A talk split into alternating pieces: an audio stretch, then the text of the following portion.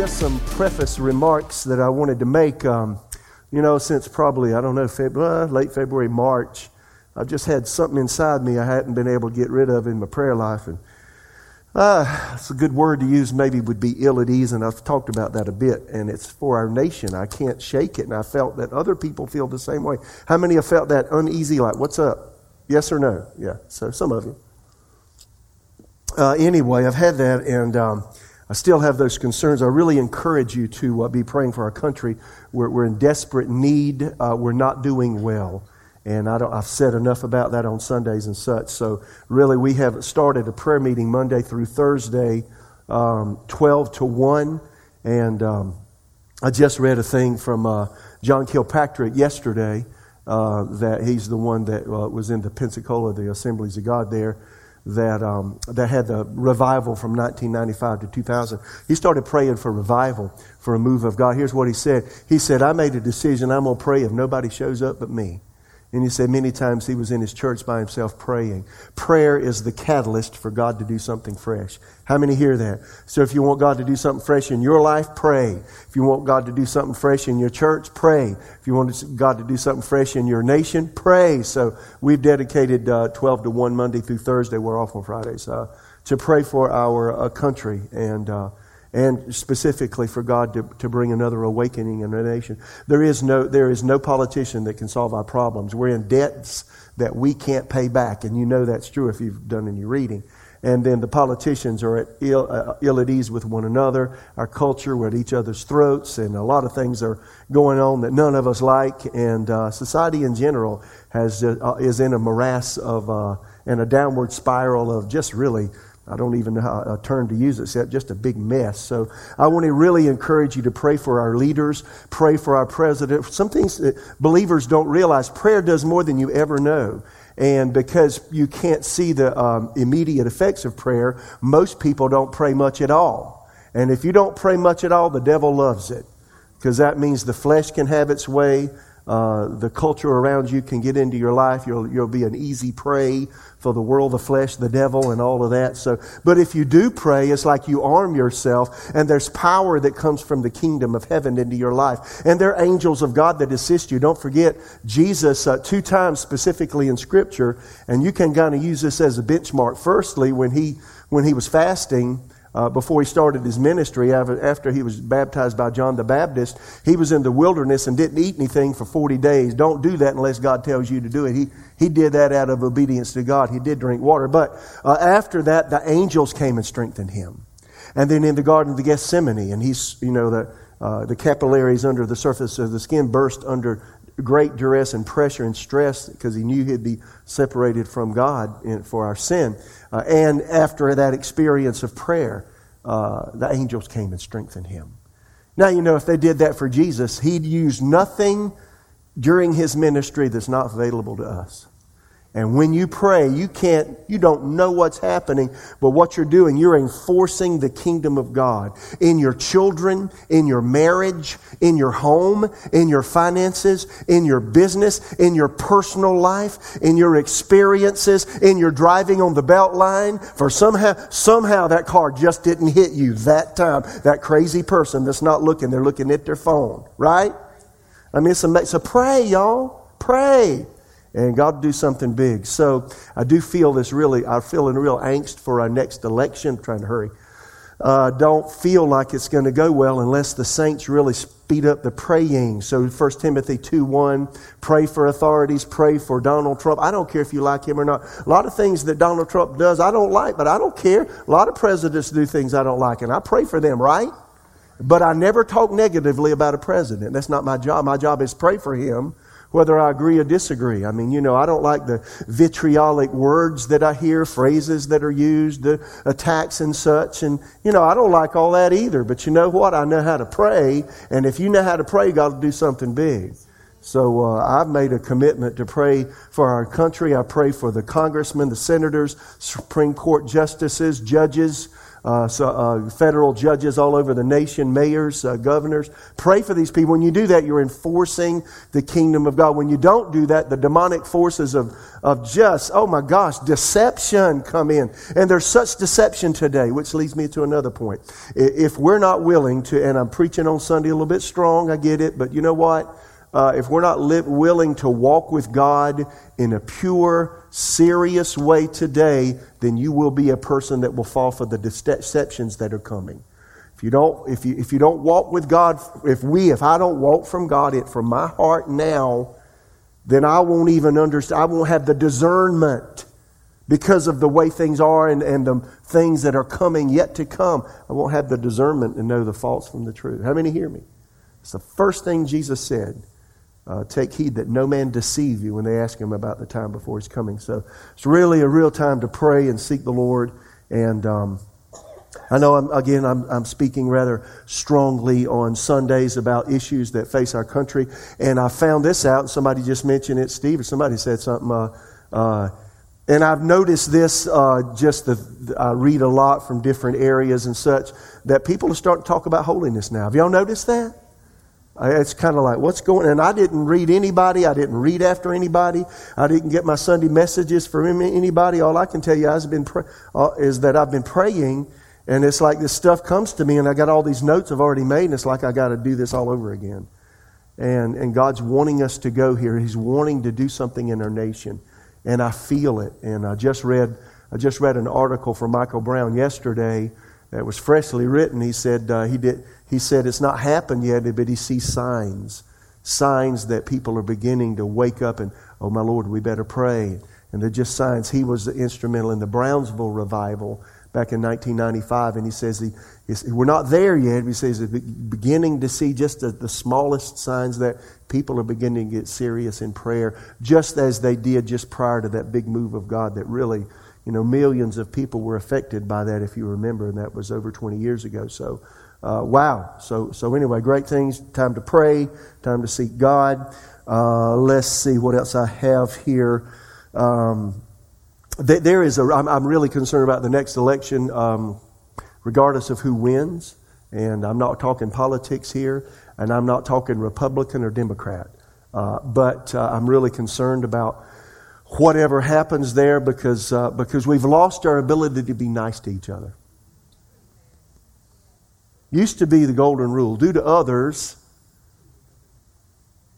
as you would have them do to you, you know. Uh, again, uh, I started, I don't have time, but I was reading that history book again today a little bit that I've been reading. And, and it talked about uh, the formation of our country. Uh, there was just an, an undercurrent of, you know what, honor God with your life, do the right thing, even though it's uncomfortable. That was kind of an undercurrent that kept us together that's missing. And that's why we need to do the right thing, whether other people do or not. You do what you're supposed to do uh, uh, in the simple things. If you're at the grocery store and you're putting the, the, the uh, goods in your car and, and you want to leave the cart like everybody else so it'll scratch somebody else's car, get your hind end over there and stick it where it's supposed to go.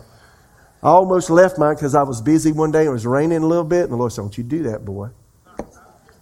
So you go over there, I'll put it up. You know, God, if you obey God in the small things, how many know He'll bless you in the big things? But if you disobey God in the small things, it's the little foxes, foxes that, that ruin the grape, the grapes. So hmm, just, just something to think about, right? So anyway, um, uh, let's see. I think that's all I'm going to mention about all that. We've got just so many different kinds of people in our church, people in our single digits, uh, teens, 20s, 30s, 40s, 50s, 60s, 70s, and 80s. I don't know if anybody that's over, eight, over 90 here. Maybe somebody can tell me. But I was just saying that people have different ideologies, ideals, ideas about life, what we should do, what we shouldn't do. And a lot of that, how many know a lot of that's based on how old you are? Is that true? So give other people space and grace. How many hear that? That went over real big. How many can do that? So I got a couple of emails here. I want to read these, and then I'll ask, uh, if you have questions. We're going to call this Pastor Talk for those that may be new, and we'll just talk. So that's what I'm doing tonight. I got one email here uh, that says, "Could you address domestic abuse?" And um, so, yes, I can uh, address domestic abuse. What does that mean? What counts as abuse? Does Victory have a policy to protect and care for victims of domestic abuse? Well, the answer to all that is yes, yes, yes, we do. Um, so, uh, how many know God ordained marriage? And God wants you, if you're married, to stay married lifelong. That's His best. How many would agree with that? Malachi 2, God hates divorce and marital division because it hurts people. And so, you know, however, having said that, there are people who choose to make wrong choices and wrong decisions.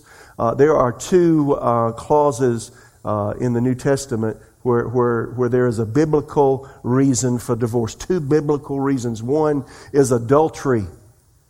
And I've talked to many people who are the suffering victims of an adulterous spouse. And, and so they feel victimized and they feel it hurts. And it's hard to get over that hurt. And, you know, if, if you've been there, we got people in a congregation there now that have been there. And that hurts. And it, it just takes time to get over that. And God understands that. So they're innocent victims of divorce if your spouse has committed adultery. Having said that, over the years, I've been in ministry since 1981. Most flagrant example here's a lady, she's probably 75. She's one of my counselors in Tulsa, Oklahoma. And her husband was an ex, he was a high ranking military official, may have been a colonel or something. But I mean, when you saw that man, he was still, he was in his 70s, but when you shook his hand, you shook a man's hand. Okay? And, uh, and, but you know what? She took me aside one day when I was a little boy. I was probably 25, 6, probably 26. And said, You see that man? I said, That's a miracle. And she said, We had a problem. And she told me that he committed adultery against me. And she said, God told me to stay with him and believe God. And he repented of his sin. And he got on his face and asked God to forgive him and asked her to forgive him. And somehow they got their trust back. Now, that usually doesn't happen. How many hear me? There's exceptions to every rule that you want to make. So, again, they're innocent victims to divorce. Second reason for uh, divorce is desertion by the unbelieving party. That is, if you're a Christian and your spouse is a non Christian and they say, and they say, it's either Jesus or me. Because if you stay in with Jesus, I ain't staying with you. And some people do that, and I've had cases where people have done that, and uh, Scripture says if they do that, let them go. You're not in bondage in such cases. God's called you to peace. However, if you can live together in peace and your spouse is either not saved or not walking with God as they should, that's best for the children's sake. Yes or no? Because there's a, because there's a spirituality in the home and there's an atmosphere of godliness and there's the salt and light of the believer's life in the home as, as long as the believer's there, even if the unbeliever is there, if the person, I call an unbeliever a person who is not walking with God flagrantly or a person who says they're a believer, but they don't act like one. Have you ever met a person who says they're a believer, but don't act like one? Yes or no? I'll talk about that Sunday. Come back. So anyway, so there's a lot of differentiations with that. So the abuse situation, I mean, y'all, I've heard, I've, uh, you know, maybe it's the reason I don't have any hair because I had to deal with all that. I don't know. But um, it's just so many situations that people have to deal with. How do you define abuse? Well, if somebody's beating on you, even a dog smart enough, if he goes to the food bowl and you go hit him every time he goes for the food, he's not coming back to the food bowl, right? So if somebody hurts you physically, uh, in some way, then, God doesn't expect a believer in the name of doing what's right to stay in a situation where they could be harmed physically, either the spouse or the children. How many understand that? You got that. And then, so here's where you, the gray line is um, mental and emotional. How do you define mental abuse? Now, I've done a lot of reading on this. It's really hard to define mental abuse. So, let's, can I get real? In some ways, all of us are called to endure mental and emotional abuse. That is, we are called to suffer persecution. Yes or no? Now, when it comes to domestic things, where do you draw the line? With a spouse that's way, way out of kilter with how, what they do, with their responses, with manipulation, with control, well, those are gray areas. And if that's a situation in, in a person's life, they need some outside, another outside person. I would say a person on the pastoral staff of the church that they attend to come and just walk them through. And, and you just need another opinion outside of yours because emotions are there and there's a lot of situations. And, you know, just, just to get the ins and outs of what's going on. So, I, uh, so for me, for emotional slash mental abuse, you know, when it gets to the point that it's hard for a person to live, the bills aren't being paid, responsibilities aren't being taken care of, children are being deeply affected, uh, home life is, is just messed up in a tremendous way. How many know it's time to uh, have some intervention and do something? And I have told people, you know, I can't tell you what to do. If I tell you, if I tell you to leave your spouse, I might get beat up one day by your spouse. So I'm not going to tell you, well, I can't make those decisions for you. But you know what? You know, I can encourage you to say, look, I love you to pieces, want to spend the rest of my life with you. I got this from Chip Judd. But if you're going to do that, I'm going to find another location till you change. And when you change, let me, how many get that? So, you know, that's hard to define. You need some outside intervention, some counsel and such. We provide that. So, for domestic abuse situations, there are people that are just simply out of kilter with manipulation, control, all that kind of thing. They come to church smiling, but behind closed doors, they are Dr. Jekyll, Mr. Hyde, and it's real bad. You got it? So, Anyway, I got all kinds of examples and I'm taking too long on that. But we do have a domestic abuse policy. I don't mind. I'll talk to any person. We'll talk to any couple. Often the offending party don't want to talk to anybody. That's a problem. But that doesn't mean it can't be dealt with in a correct way. Then sometimes you've got people that need restraining orders against them. And we've actually have policies here. If somebody's being harmed at home and they're afraid that somebody's coming to church, going to go to the children's ministry, going to come in here and try to raise a ruckus, you won't be doing that here. I'll just tell you, won't do that here. We won't let you. And then we won't let somebody else come and just pester someone like a mosquito or like a horsefly and just aggravate them because they want to come to church. How many know there are personalities in the world that, that will do that? They just got enough devil in them to make everybody else's life hell on earth, right? So we take care of all that. You got that? So anyway, that's an answer to that. If you have issues with that, and problems along those lines, feel free to come and see us. We, I talk to people, my staff team can, and we just want to help them bless. Here's another email I got, and uh, this one's kind of long, so I got to condense. So, uh, summarizing, uh, here's the first question As more signs become evident of the impending return of the Lord, what's, what's the prayerful mindset Christians should have regarding the rapture in the context? Now, they must know a little bit about the Bible the pre tribulation, mid tribulation, post tribulation, rapture. What about all that? Are we going to be removed from here? Um, do we stand our ground as the shining lights in midst of a perverse darkness and chaos? Or do we stock up and flee to the mountains? There's a lot of preppers, right? So, what he would do real quickly here, and I, I could spend the rest of the time on this, but I won't because I'm teaching on end times and such and you can you can come and see me, talk to me after service here. I'll be glad to get, fill in the details here. I changed my view on the rapture of the church about nine years ago after much study seeking God, after believing a certain way for you know twenty. Lord, and more than that, 30 something years, preaching it for 25 years, I had to eat crow and change my tune. I believe that we're going to see the Antichrist manifest. It's not going to be nice. I'm not sure how deeply the persecution will affect us, but it could. And so you just need to be ready for that. There's nothing in the Bible that says that we're immunized from the persecution of men. Yes or no? There's nothing in Scripture that says God saves us from the persecution of people. And the first part of this seven years that's coming of of hell on wheels, so to speak, on earth is really the Antichrist making it hard for Jews and Christians to live in certain parts of the world, and it may be here. We're not immune from that. So, you know, there'll be a peace treaty with Israel and all that, and the Antichrist will manifest in the Middle East. And how that affects us is yet to be seen and known, but, uh, but uh, I, I honestly think we'll be here for part of that. But there's an event called the Day of the Lord when really the wrath of God comes against all of his enemies, and that's when nature turns violent. Terrible things happen on the earth. Uh, Revelation 8 on talks about that. We're not going to be here. The rapture is going to happen.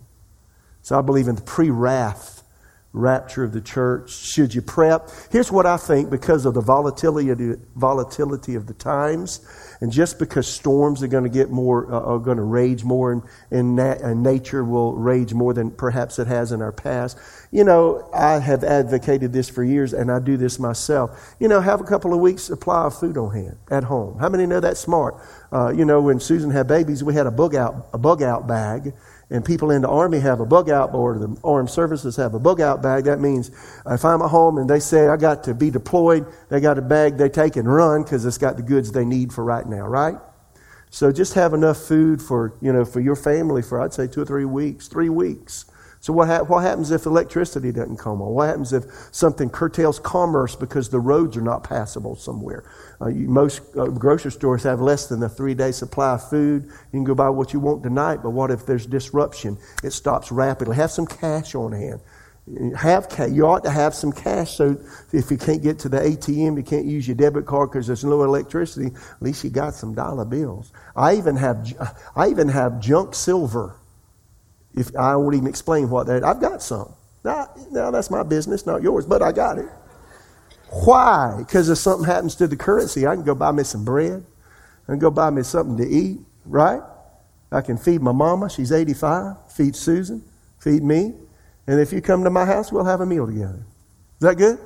So should you, should you, should you flee to the mountains into a cave? Well, if you do, somebody's going to find you and steal all your food. I don't know what to. Listen, I've got a way to purify water. It ain't hard to find this stuff. I can, I can stick my little stuff into a creek that's nasty with bacteria and draw fresh water out. Now, those things aren't hard to find. Go get you some. Have you some water at home. Have some bottles of water. Have some big jugs. Just keep stuff on hand. Don't be the person that's ill prepared when something happens. Now, hopefully, nothing will ever happen. But preparation is pretty smart. Would you agree? Anyway, that's enough of that.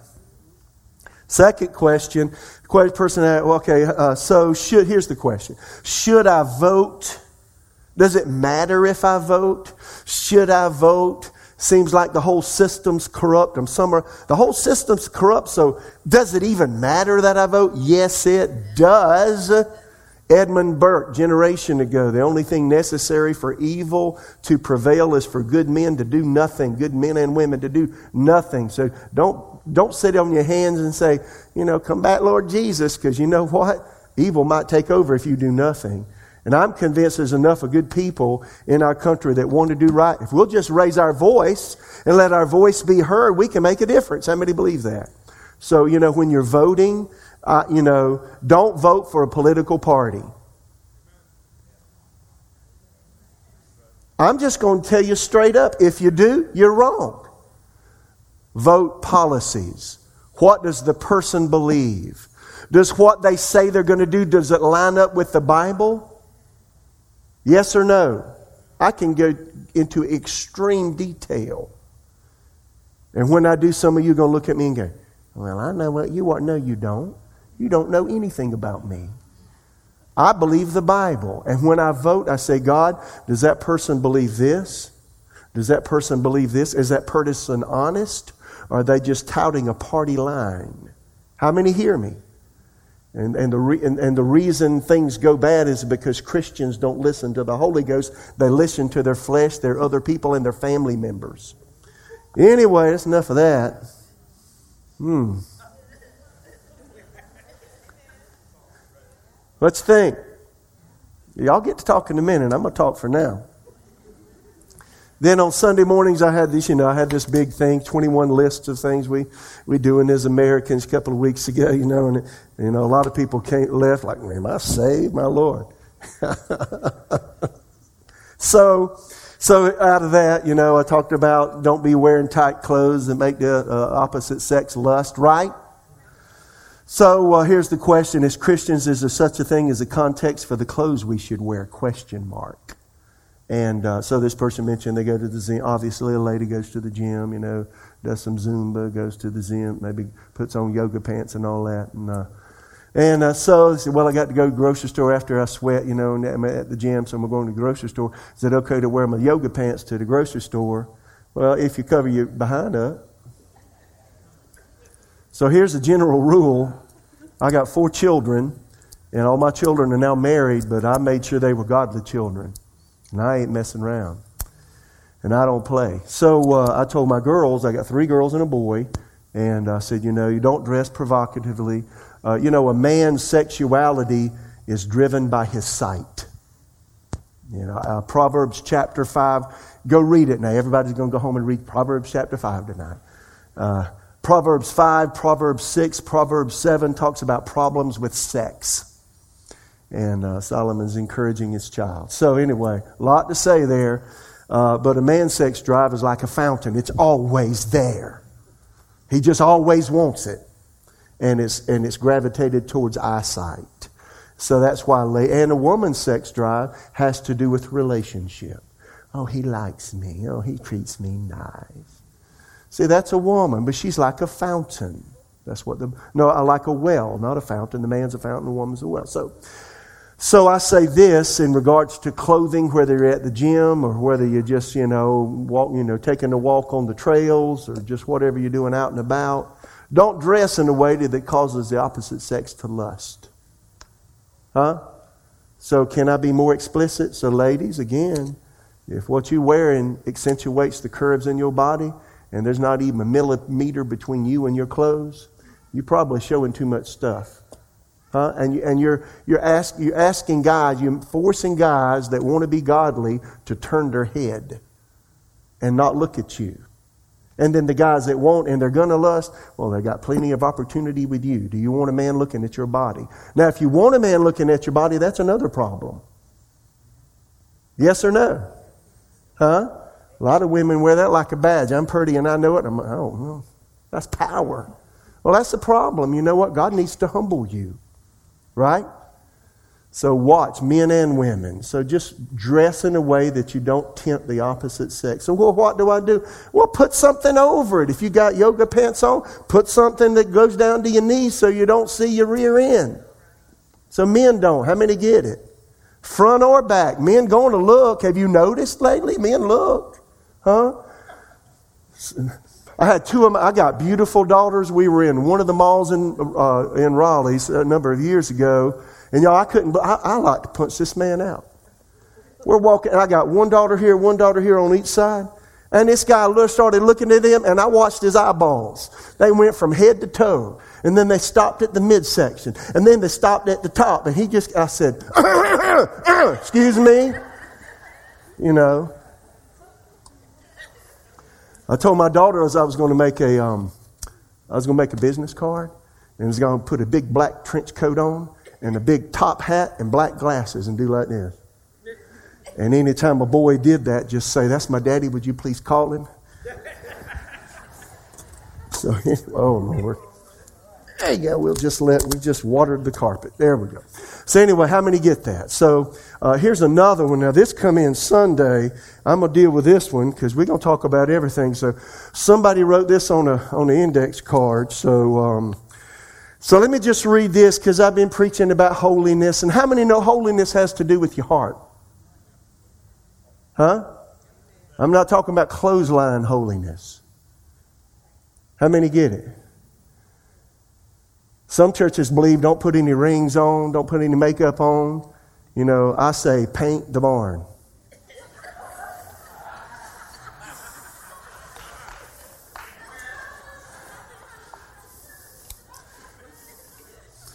I look at my wife, I say, honey, thank you. I appreciate you looking sweet, pretty for me. You smell good, you look good, you primp your hair, you know, and she puts costume jewelry. I say, thank you. I, I just like that. Thank you. That's really nice. That's not what holiness is all about. Now, if you're drawn to all that and everybody's got to see your Gucci this and your you know, Versace this, you know, something's wrong with you. You got, you're full of pride. How many get it? Well, here it is. Everything uh, you are preaching about holiness is good, and we hope it's teaching the congregation, but a lot of us are asking each other, why is this man on the praise and worship team painting his fingernails, toenails, wearing hoop earrings, skull rings on every finger, both hands? We see everyone viewing online. Everybody online sees it too. So y'all know that I'm talking about Chuck. Where's Chuck? Stand up, Chuck.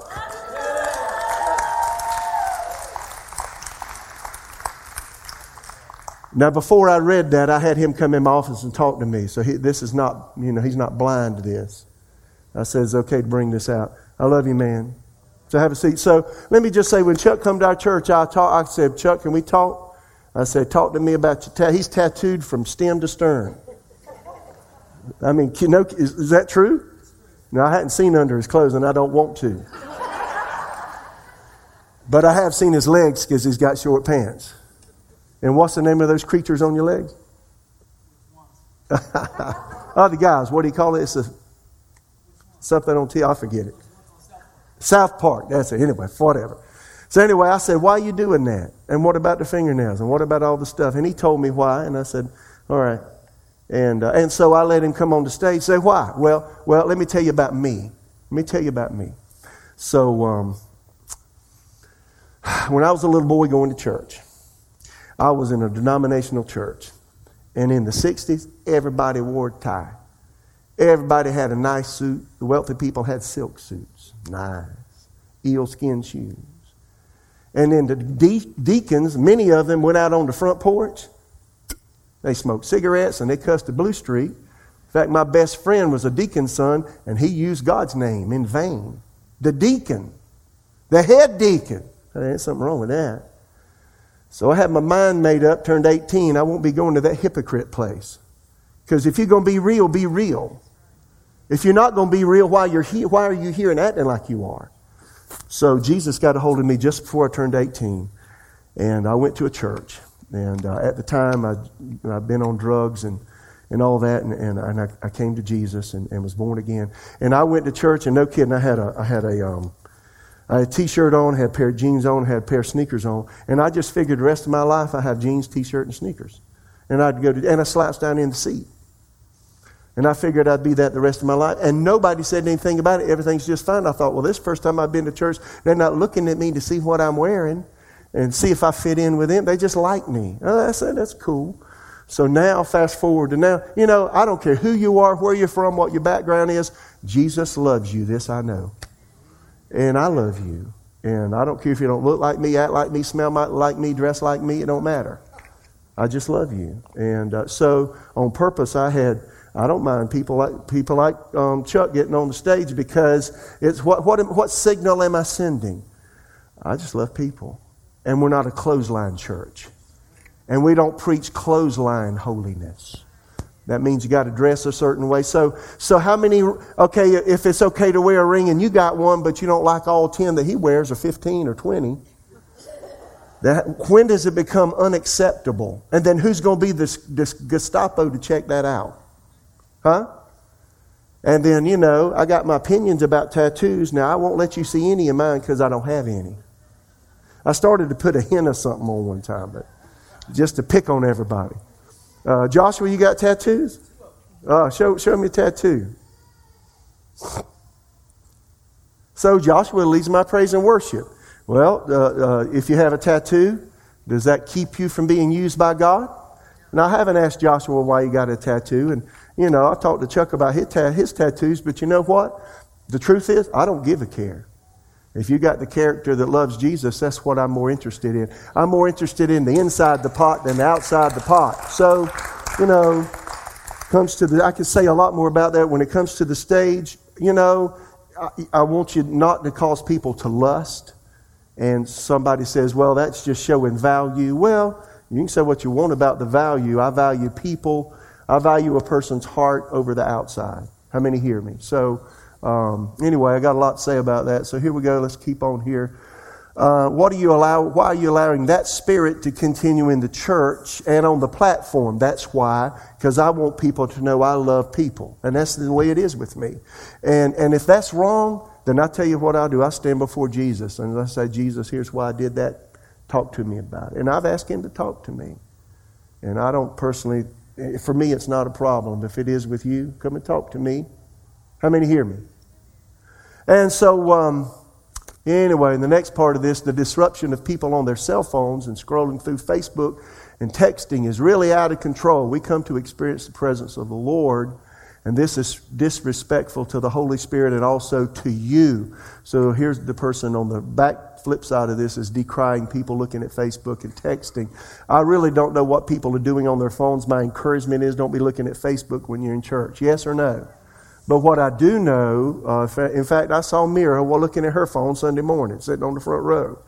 And Mira told me she was taking notes. And I do encourage people to look at my notes while I'm preaching because you can find them on YouVersion, yes or no? And I'm sure there's probably somebody going to violate that. Well, parents, you ought to oversee your children and tell them not to be looking at their phone while they're in church, right? And parents, you don't need to be looking at anything but the Word of God. Some people are looking at their Bible. So be careful about making a judgment about what somebody's doing with their phone. I could say, everybody cut your phone off, but I haven't done that because we even have, we have my notes on the phone. We have my notes on different places and people have, I mean, I, I mean, for crying out loud, my notes are on my iPad. All right? How many get that? So this person goes on and say, why come to church and be on your phone? Or here's another color for an hour.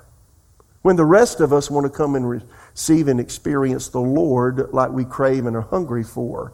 Um, and then that person went on to say the ones in leadership are the ones too who need to put their phones away. Well, maybe you don't know what they're doing with their phones. So to me, that's a judgment that, you know, if you got a problem with somebody being on, go up and ask them about it. You might find something you didn't know.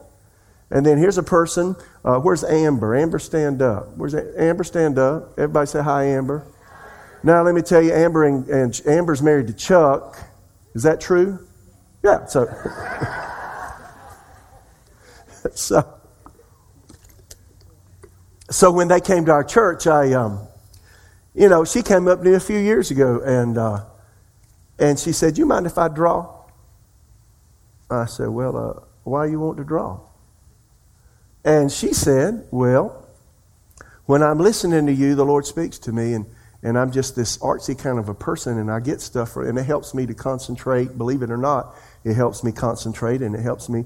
I said, Well, that's not the way I do life. I didn't exactly say that to you, but I thought, Well, that's not the way I do life. But I thought, you know, it won't bother me any. So I let her do it. And it don't bother me now. So if it bothers you, go talk to her. How many get that? There's some churches actually have an artist up there while the per- preacher's preaching. They're a big, beautiful pr- picture of the sermon. I mean, I guess that's okay. Now, we haven't done that here, and if the Lord speaks to me, I'd probably do it. But, you know, the issue is uh, love other people where they're at. And don't expect everybody to be like you. How many get that? Yeah. I mean, so, you know, here's what happens. You know, you come from a big family. We had six people in my family. I have four children, Susan and I. Here's what you got to know. You got to have a lot of latitude. If you're going to get along with people, Susan and I have been married 40 years this year. You know what was the, been the success of our relationship? I let her be her. And she lets me be me. And I love her, and she loves me. And I learned real quickly with four children, dude, you better figure this thing out real quick. They're not cookie cutters. You can't put a cookie cutter on each child. They're going to dress different, think different, respond different. And if you don't, if you don't understand that, you're going to have problems as a parent. And I did have problems in the initial stages, and God had to straighten me out. How many get it? So, in the local church, here's what I know. Everybody's on a page when you come in. What is the, your church page? It's what you've experienced in your life. You may have come from a real religious church. Everybody wears suits, and every button's buttoned up, and they got a tie on, and they got a hat on, and they got eel skin shoes on, and they're smelling really pretty, and everything's just wonderful, and everybody's got to be just that way. Or you may come from a church and they're hippies. I don't know. So what I do know is whatever you've experienced in the past, you're trying to, you're trying to compare everything with your past experiences. What I've learned is if I want to get along with people, take my page and just, and just shut the book. And I'm going to live today and I'm going to do what's right. So I got a big old page at Victory Church. And you can come and be you. You might want to come with your hat and your suit and your tie and your eelskin shoes. Or you may want to come with your jeans and your t shirt and your sneakers. I personally don't care. How many get that? So, you know, just gotta just gotta figure it out. So, anybody got thoughts and questions? Let's go. We, we're about done. We're really out of time, but I'll go. I'll fudge a little bit. Can we fudge? Go ahead. Who's got? Go ahead. Any comments, questions? Anybody? What's that? Oh, thank you. Yeah, God bless you. Thank you. Who else? Yeah, go ahead, bro. Yeah, you got to have that. You can't hear him, promise. So this is Chuck. Say hi, Chuck. So, just kind of going off that, I, I, obviously I don't care what anybody thinks of me except my wife and my, my Savior. That's all I care. I don't care what anybody else thinks. I never have. And I'm totally comfortable with the way I look, which is why I told Mitch yesterday, sure, I don't care. I'll get up. Um, if you're not, I feel for you because I am totally happy. Um, you, people don't know me. Whoever wrote that, you don't know me. My wife are about to have her 27th anniversary. Um, she's been teaching Sunday school for 12 years. Our son's about to graduate NC State. So, anyways, you're missing out on life if you're making those judgments. But I just want to point this out just to build on what you said. Um, a while back, somebody came up to a child. My wife teaches here. She works with Rocky over there. She teaches. Somebody came up, a little child came up, and this is the second church in a row that this has happened, the same thing. But the child came up to her and said, Miss Amber. She's like, that looks like a tattoo. The child said, that's like a tattoo on you. And Amber said, yeah, it is. And the child's response to her was, well, I thought all people with tattoos are bad. So somebody's teaching their kids that. And, and I just, I feel for that person and I pray for that person. But that happened in this church and it happened recently in this church. And I just, I appreciate, Mitch, you bringing me in here and talking to me. And I appreciate what you just said. Um, and, and, and those of you who don't feel that way, let's, let's believe together for somebody who's raising their kid that way. Hmm. So let me, let, me, let me broach an issue here. Can we do this? So, tattoos. What about Christians and tattoos? You know, I thought one day I might just go and get me one of those little rings and stick it through my nose and preach one Sunday. I'm joking. I'm not going to do it. I like to joke. Uh, you know, I mentioned Sunday, my body is the temple of the Holy Ghost. Yes or no? So, to me, for me, this is my value system based on my convictions that come from the Word. I don't have a right to do what I want to with my body. It ain't my body, it's His. I've been bought with a price. And my, I'm to give glory to God in my body. So for me, I'm not going to get a tattoo because my value is it ain't my body that I'm tattooing, it's the Lord's body because He's in me. Now, you may not have that value and you may absolutely disagree with me. And while I'm saying that, you're sitting there, well, I got me a tattoo. You got one around your neck, you got one on your back, you got one on both arms, you got one on your rear end, you got one on your leg, you got one on your toe. I don't care. I mean, I don't care why you got it, when you got it, or where it's at. That's not my business, that's yours. That's a cultural issue with the United States of America and people here. How many hear me? If the culture wasn't doing it, most people wouldn't do it. People follow the culture. If the culture, if everybody dyed their hair chartreuse, then everybody have chartreuse hair. Right? If the culture, if everybody was bald headed like me, everybody be bald headed if the culture did it. So cultural trends happen everywhere. So I've got to be careful that I don't become Mr. Gestapo in what I allow or disallow in somebody else's life. And I can't judge somebody else based on, on my convictions. I judge them according to the scriptures. I know what the scripture says, but what if a person's not where you're at yet? You know what? The truth is, um, I see a lot of people doing a lot of things that I don't think they ought to be doing, but I'm not the Holy Ghost. And, and I'm not supposed to be. I'm supposed to let the Lord. And let me share this. Uh, uh, I love this. When I was young, Lester Sumrall was one of my mentors. He died in 1986 and uh, at age 83. And uh, back in the 1950s, there was a revival in the Philippines. You've heard me say this. I mentioned it Sunday morning some time back. But uh, for those that didn't hear it, I'll repeat. So, um, so anyway, there was a big revival. A lot of people got saved. And in the Philippines, the men were uh, practiced polygamy, had several wives, and they also had cockfight, rooster fights. And, uh, and they would gamble over them, you know. And so a bunch of people got saved, and the staff team on the, in the church said, you need, and, they found out that people were coming, and the men would bring their three wives with them to church. And they went up to Lester Sumrall and said, Aren't you going to say something about that guy? He's got three wives. He's bringing them to church. what you going to do? And here's a guy spending all of his money and, and, he, and he, at, the, at the chicken fights. And I just love it. I was a little boy. I was in my early 20s when I heard this. It blessed me. He said, eh, he looked at that person and said, Don't you say a word to him. If God can save them, he can clean them. Let the Holy Ghost do it.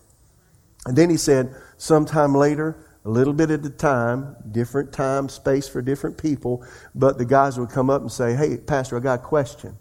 Said, you know, I got three wives. I, I feel like something inside me is telling me I should just get rid of two and keep one. He said, follow that. And I, just love that. Know, there's another person said, you know, something's telling me I don't need to waste my money at the chicken fight, cockfight, whatever. And, uh, and he said, follow that. So, see, that's what you want to do. And what I know is, if you'll come here for a while and let the word get inside you, it'll change you. And if your behavior is wrong in any way, God will mess with you. How many hear me? I mean, since I've known Jesus, this is my 43rd year, He's cleaned up my mouth, He's cleaned up my mind, He's cleaned up my motives, He's cleaned up my heart, and He's still cleaning me. I'm a big fish. He's got a lot of cleaning to do with me. I got a lot of scales that still need to fall off. How many hear me? I mean, he's still working in me. And if he's not working in you, then, then you might not be his child. Yes or no? Because he'll change you. But don't expect other people to have your values, you know, just Johnny on the spot, just right away, and they haven't known the Lord the way you have. How many get it? So how many know? Everybody say latitude. You got to give a lot of latitude to people. That doesn't mean that you condone sin. And that don't, doesn't mean you condone doing things that are wrong. Now, sin is like yeast. It'll get into the whole bat. You put yeast in your, in your flour and it gets into all the dough. And that's what sin will do. There are certain kinds of sins that we have to deal with forthrightly. And I do as a pastor. The other things, by nature of what they are, you just got to give people space and grace or you'll run everybody off.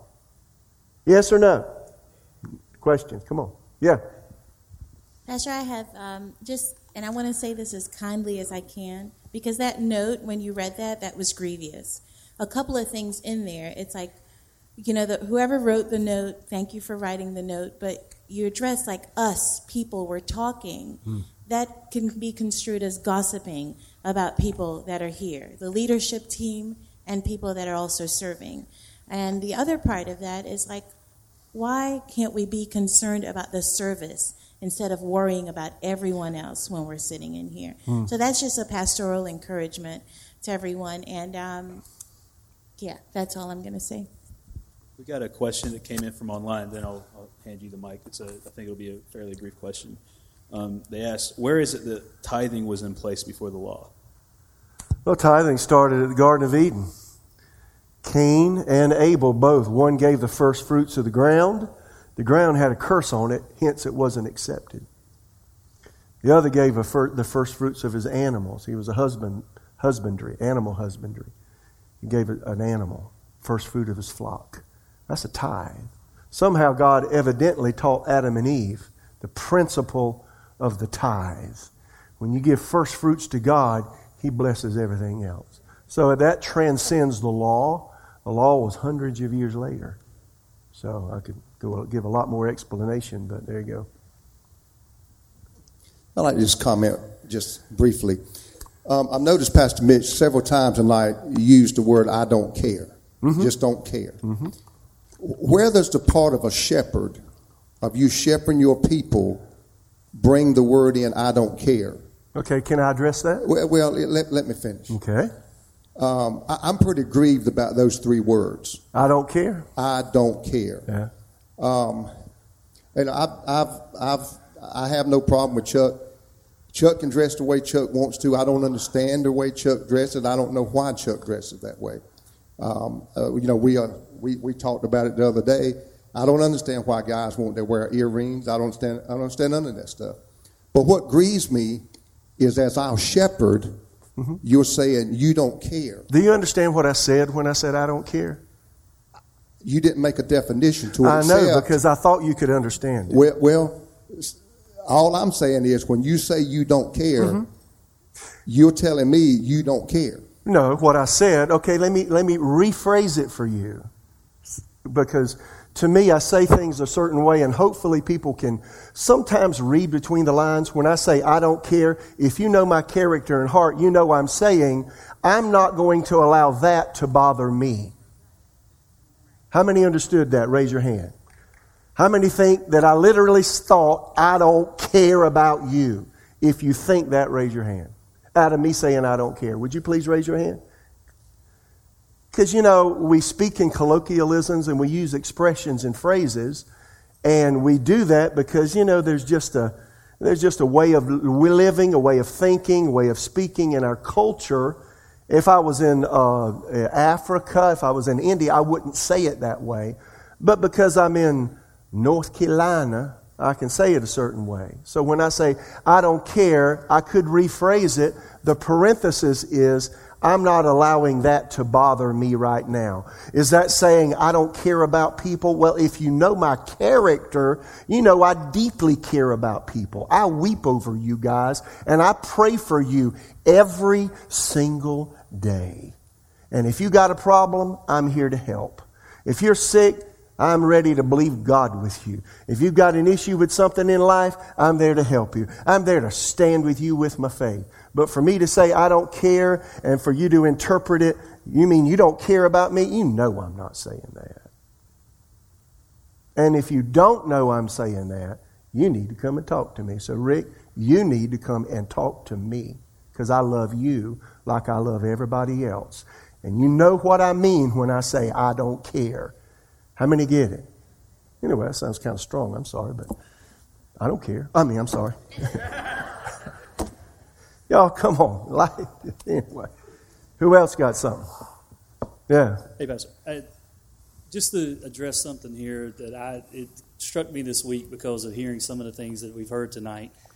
But there was a moment here. I, I started coming here in 2010, and I can say when I walked in the door, that if what was on the inside of me was hung around my neck or displayed on me in tattoos and rings and anything else, I'm sure you wouldn't have associated with me in the way you have.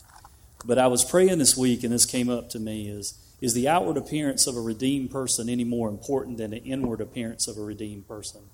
And my conclusion is the outward is a visual clue that the person is continuing to transform into the image of Christ and is on display to let us, the body of Christ, know I need Jesus. I have him. He wants me. I'm a work in progress that isn't perfected.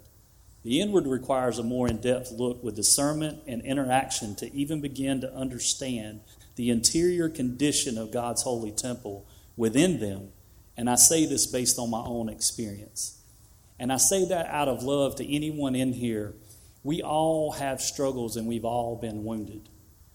But I can tell you that most of us that have come to Christ if we had to hang around our neck what we've been through and what's on the inside of us when we first become redeemed, I guarantee you there's people sitting in this room today that would not look at each other the same way. So I, I caution anyone when you're looking at the outward to think about have you had a conversation and gotten to know the inward? That's true. Can I read this? Uh, when I read this card, in fact, this uh, scripture came to me. In fact, I was praying, uh, uh, Mon- I think it's Monday, and read card. Anyway, Matthew 23, here's Jesus, and Jesus' greatest denunciations were to the Pharisees in the New Testament. And the Pharisees, here's the issue um, it's a really odd thing, but all through history, um, the people that it seems to be, the people closest to God, are often the ones that won't accept it when He does something new. I came uh, to the Lord in the midst of the charismatic movement, moving of the Holy Spirit in the denominational world in the mid 70s. And y'all, the Pentecostal denominations, by and large, almost completely rejected the charismatic movement. Pentecostal holiness, assemblies of God, Church of God, etc., and those like that. They wouldn't even accept it because they didn't, because they didn't dress right and they didn't look right, and they missed the whole thing. And, uh, and if we're not careful, the next thing God does, we'll mess up. It's funny. The people that are closest to what God does are often the ones that are not included. So here's Jesus' day, the Pharisees. They were strict adherents to the letter of the law. And I mean, eye for eye, tooth, I mean, they were for it, you know. And they took it to the extreme, and he had his greatest denunciations to them. Listen to uh, Matthew 23 25. What, um, what sorrow awaits you, teachers of religious law, and you Pharisees, hypocrites! You're so careful to clean the outside of the cup and the dish, but inside you're filthy, full of greed and self indulgence. You blind Pharisees, first wash the inside of the cup and the dish then the outside will become clean too. What sorrow awaits you, teachers of religious law, and you Pharisees, hypocrites. You're like whitewashed tombs, beautiful on the outside, but filled on the inside with dead people's bones and all sorts of impurity. Outwardly, you look like righteous people, but inwardly, your hearts are filled with hypocrisy and lawlessness. Woo wee! And you know what my experience of life is? I've had some people that look, had, I mean, they looking right on the outside, but they're full of pride, they're full of anger, they're full of uh, self-indulgence, they're full of lust, and but nobody knows it because they look so nice. A lot of our politicians are that way. You can look nice, but you ain't nice inside. That's what Jesus is saying. I'd rather, yeah, so I would rather, I'd rather be around a person that looks strange on the outside, but you know what, y'all? When I get around Chuck, I, I like that guy's heart right there. I might not agree with all the other, but I like him. I like him. Amber's, I like Amber. I like, you know, I like, I like Bo. I do. I like Al. You know, if I get to know you, I just like you. And that helps me look past the, the wrappings. So maybe you don't like my bald head. That's my bald head. You don't have to mess with it. I do. But how about my heart? Right, go ahead. What you got? Okay. So this is like totally different note, if that's all right. Okay, Um, cool. And I was wondering what your thoughts are on predestination. Predestination as to? Um, salvation? Yeah. Yeah. Well, predestination is, uh, is uh, the act whereby God knows the future before it happens. What, let me tell you what it isn't, and that'll show you what predestination is. We are predestined to be saved because we're in Christ. God chose us from the foundation of the world. So a lot of people think that you can only be saved, for instance, the Calvinist would believe that you can only be a certain section of strict religious Calvinist, I might add, would say that you can only be saved if you're predestined to be saved. So there are a section of people that are predestined to be saved and some predestined to be lost. And if you're predestined to be lost, you can never be saved. If you're predestined to be saved, you can never be lost, regardless of what you do. Well, that doesn't sync with Scripture. Predestination doesn't do away with free will. Because I can come to Christ if I choose to. God draws all of us. Some of us make the choice and some don't. Somebody said the same sun that melts wax hardens clay. So the dealings of the Holy Spirit do different things with different people. Predestination is God's foreknowledge of what you're going to do. Does that mean you don't have a will? No, it means He knows what choice you're going to make. Does that crimp or hinder your ability to make the choice? No, but, but because He's all knowing, He's omniscient, that means He knows what you're going to do ahead of time. He knows who's going to be in heaven and He knows who's going to be in hell. But He still lets you make the choice, and that doesn't hinder your will from working. Does that make sense? So anybody that tells you, well, I'm predestined to be saved regardless of what I do, I'm going to heaven, that's not correct with the New Testament teaching even of Jesus. And we'll get into that. Does that help? All right, next. Yeah. Go, bro. Everybody say, hey, Cameron. He needs the microphone. Yeah. Everybody okay? Hey, hey. All right. Uh, me and Lenny were hanging out with a couple of friends last night, and this person could not be here tonight. So, if is it being streamed online? Uh, okay. yeah. So she she wanted me to ask this. What's your thoughts on cremation? I know you briefly kind of went over it, and she wanted you to kind of. What's your thoughts on it? Well, okay, so people are cremating today. It's based on a financial decision, not necessarily a spiritual decision. So I've had to back up as a pastor and, and assess what I'm going to do and what I believe. I have certain belief system about cremation. I've read a good bit about it. I've gone to the um, mortuary. uh, I've gone to the morticians because they deal with dead bodies every day. And I say, okay, so and here's what I found out: about 60% of people, or maybe more than that now, are in America are cremated at death because it's cheaper to burn that body than it is to embalm it, put it in a casket, buy the casket, then now buy the ground to put the casket in. Now all the prices have escalated even to put a casket in the dirt because people are choosing to um, to uh, um, cremate instead of embalm the body. So you know it's a financial decision in America. It's going to cost you according to how much the property costs uh, unless uh, uh, to, to bury someone, ten to fifteen thousand dollars. I've buried both of my parents and both of Susan's, and I've uh, attended over seventy funerals. So, and I often will go with a family to um, to the uh, uh, to the place and and we'll help them pick out caskets and help them go through the financial lists. And so I, I understand all of the fees, and I basically know what it costs to cremate someone. It's a lot cheaper than uh, than um, embalming the body. I understand that, and a lot of people have no choices. I've, I've had some really sad things I've seen.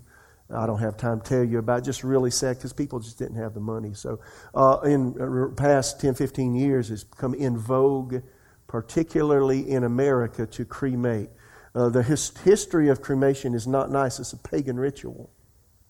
And the history of embalming a body and placing it in a casket or placing it in a grave is, uh, is really the history of Judaism and the history of Christianity and, and, and others as well.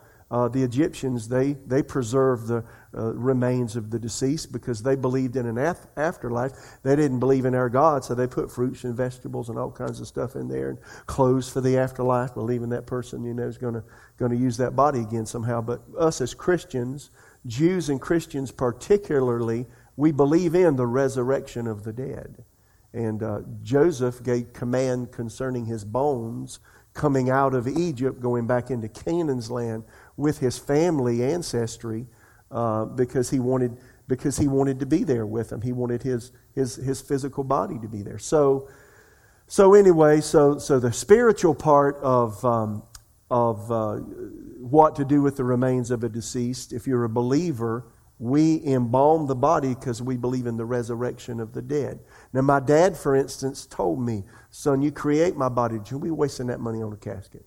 So when he died, my mother and I were sitting there in the in the room, and uh, I said, "What you gonna do, mom?" She said, "We're gonna embalm that body." I said, "Okay, we'll do that." Daddy, Daddy don't have a say. He's gone. He's in heaven. So we embalmed his body. I did my daddy's funeral. I watched him close the lid. I saw his body for the last time. I cried. They played taps. He was a military guy. And I cried my eyeballs out. I watched the casket down in the ground. While it's going in the ground, I'm thinking, one day a trumpet's going to sound. And there won't be a bugle. It'll be at the trumpet of God. And my daddy's going to get up out that casket. My daddy's body will. He's in heaven now, but his spirit's going to reunite. So that's my personal conviction. I've been to India 17 plus times. And I've actually, on the Ganges River, seen funeral pyres where they lay a deceased person's body on a bunch of, on a bunch of uh, flammable materials, lay it on top of them, flowers and leaves are all over, and they light that thing. And they burn it to the gods. So, I mean, I've seen it all. And so, what I don't, and so I have my personal convictions. So, my personal conviction, if you got the money, I mean, do the casket thing and put the body in the ground. And if you just can't do that, I'm not going to fuss with you about it. It's a matter of conscience. You got to follow your heart, follow your conscience. And so, because things are the, you know, it takes a lot of money to die in America. So, can I encourage you to get life insurance? Thank you. Yeah. You know, it don't cost a lot for a fifteen thousand. You know, my mama's got a. I shouldn't tell y'all all that. My mama's got a policy. My dad bought my mama a policy years ago, and I still make. We pay for it once a year. But when she dies, her body's going in the ground because I got the money. or we got the money anyway, but I got the money to do it. See what I'm saying? So be smart. And if you're new and you're young and you get married, you're gonna have babies, get you some insurance and put some insurance on your children. How many hear me? Because it's not cheap. It's not cheap to die in America. Yeah. Oh, I'm sorry. That's right. Both of Susan's parents, I ain't buried my mama yet. Thank you. I stand corrected. Thank you for correcting me. Don't tell my mom I said that. You can tell her. You can tell her she probably watching. Hey, mom, probably watching. yeah, yeah. So uh, anyway, y'all, I got some really horrible stories. Um, this one was tough. Here's an 18 year old boy. He had mental problems. Um, it was oh he was he was the sweetest guy you'd ever meet, and uh, he got pneumonia and uh, and died. suddenly in the hospital. And I went to the hospital, and oh, he was still laying on the table where he died. It broke my heart. Parents crying, I'm crying. And when I talked to the parents, and this is when I lived in Tulsa, you know what they said? We can't bury him. We don't have any money. I say, have insurance? Well, no, we didn't buy any insurance. Well, guess what? That's the first time. That's the first time I had to put somebody I knew and loved in a pine box that the funeral home had for people that didn't have any money because you didn't cremate in that day. So ever since then, I've encouraged if you're a young person, my daddy taught me before I got married, get you some insurance, son. Have some on you, have some on your wife. It doesn't take a lot of money, but it's wise. And then when you have children, have some riders for every child. So if something does happen, and you believe in God, nothing will. But if something happens and the devil gets in and one of them dies, you don't want to go under financially because something bad happened. How many hear me? Prepare to live, but be ready for anything. How many get it? If you need some help with that, come and see me. I don't sell insurance either, by the way. Just saying. Thank you. Yeah, go ahead. Man, we got to stop. Who's got? Go ahead. All right. Hey, guy. Uh, so, What's your name? uh, Robbie. I knew that. I wanted them to hear it. Everybody say, hey, Robbie. Uh, so in Matthew first, first chapter, it talks about the lineage of Jesus Christ, right? Lynn, yes. And it starts off from Abraham. It goes all over to Jacob, who is the father of Joseph, who marries Mary, who marries Mary, right? Yes. Well, in Luke three, Yes. talks about Joseph Yes. being the son of Hel, H E L I. I don't know how to pronounce that. Heli. Yeah. So how he can be the son of Jacob and the son of Ha- Haley, and then in that in, in Luke goes starts from Joseph all the way down to Adam, who's the son of God. Mm-hmm. But in Matthew starts off with Abraham Yep. goes up to Joseph. One of them is covenant. The other one, one shows him as the Son of Man. The other shows him as the Son of God. It clearly says it if you go read the genealogy. I got a lot more to say about that, but it's kind of detailed and take a long time. Come and see me afterwards. We can talk. So it's kind of cool. The genealogies are there for a reason. Yeah. Hey, Chuck. Love you, bud. Very quickly, um, why do you believe some in our church who, ha- who have been taught on worship and praise and who may know the songs that are sung still do not respond or consistently respond in worship and praise on Sundays and or Wednesdays? Now, you talking to him or me? So, why do people who know the songs don't respond? Yeah, and they just sit, sit there like they're not worshiping? Uh, let's see, they could have had a bad day and they're thinking about how awful their boss talked to them that day. They could have had a a spat with their mate, their spouse. Uh, they could be having problems with a child who failed, um, who failed math for the fourth time. Uh, let's see. Um, I'm just saying, that, how many have had to deal with that in church? Uh, stuff, you know, stuff in life happens, and so we don't often concentrate the way that we should. We're preoccupied with things. Sometimes we have to force our minds.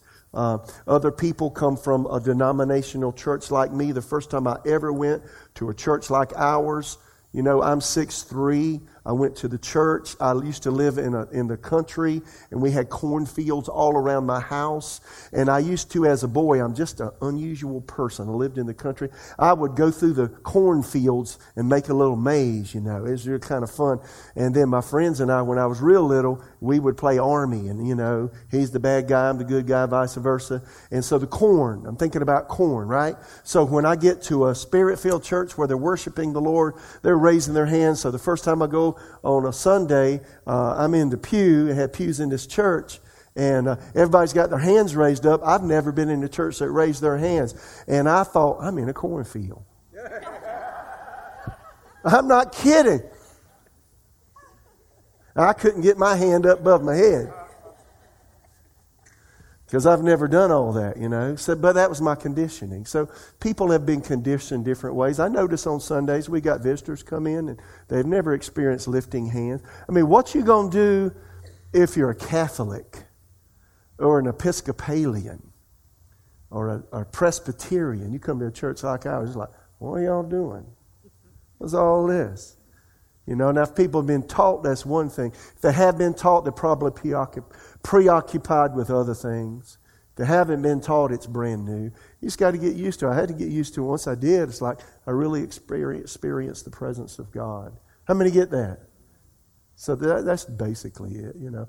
You know, anybody ever had to fight to control your thoughts and get your obsessive mind off of whatever it's obsessing over? All of us have. It's a struggle to mess with our flesh, y'all. So how many know we need to give each other grace? Anything else? It's late, y'all. I can't believe I went so long. Go ahead. What you got?